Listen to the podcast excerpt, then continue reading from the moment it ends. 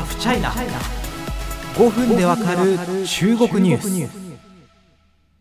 ちょっと放送から時間経ちましたが今回中国の名物番組、え今日は振り返っていきたいと思います。その名も中国国営放送 CCTV の315番会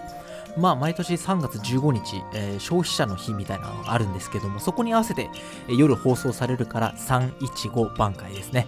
え、消費者の権益保護を謳った名物番組で、企業の不祥事などを暴くスタイルが人気を博しています。中国国内の企業が取り上げられることも多いんですけれども、日本を含む外資系企業が取材のターゲットになることもあるんですね。毎年中国進出企業は戦々恐々してるとかしてないとか毎年どの国の企業がターゲットになるかというと、まあ、その中国とのあの政治関係が少し良くない国の企業が狙われるんじゃないかともささやかれています。さて2021年どうだったんでしょうか？今年まず取り上げられたのは車の BMW やバス、トイレ製品のこれもアメリカ、コーラ、アパレルブランドのイタリア、マックスマーラーなどです。これらの店舗何をしてたかっていうと、中国国内の実店舗で一見なんかこう普通の防犯用の監視カメラってあるじゃないですかどこの店もあれが普通の防犯用のカメラを装っておきながら実は顔認証機能がついていて入店したお客さんの顔のデータを集めていたぞというふうにこの番組に告発されたんですね。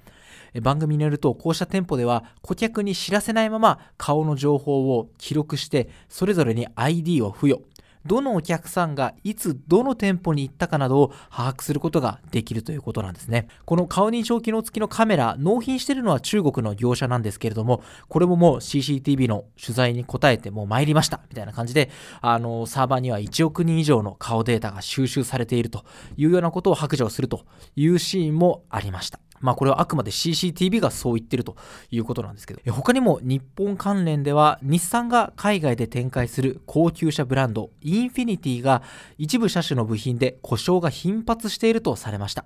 そして何度もこの同じ部品が壊れ、えー、そしてまあ車乗っている人が現地の店舗に壊れたじゃないかということで、まああの文句を言ったら車のそのまあディーラーですよね、お店の方がそのカーオーナーに対して修理の保証期間を延ばす代わりにこのことはメディアには言わないでくれというふうに求めていたとされています。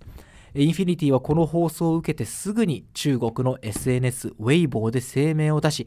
顧客専用のホットラインを設置し対応に当たると素早い対応を見せました。もうこの315晩会なんですけれども、番組で取り上げられる即ステートメントをウェイボーに出して謝罪対応というのもある種この番組の様式美となっているように感じます。もちろんこの番組の報道内容は間違ってるぞということで報道内容を突っぱねて戦うという選択肢もあります。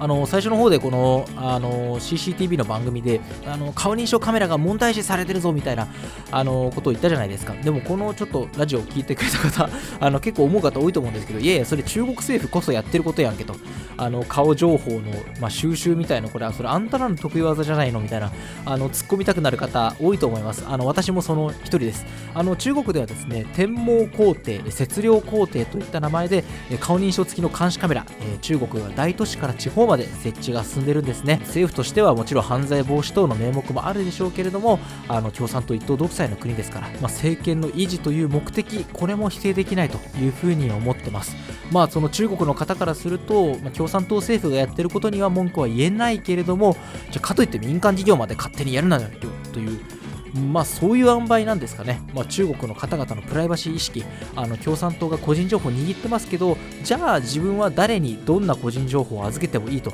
思ってるわけでは決してないと、まあ、そういった、ま、中国の方々のプライバシー意識をですね、えー、こういった事案から学べるのではないでしょうか。私もこうしたケーススタディから大変勉強させてもらいました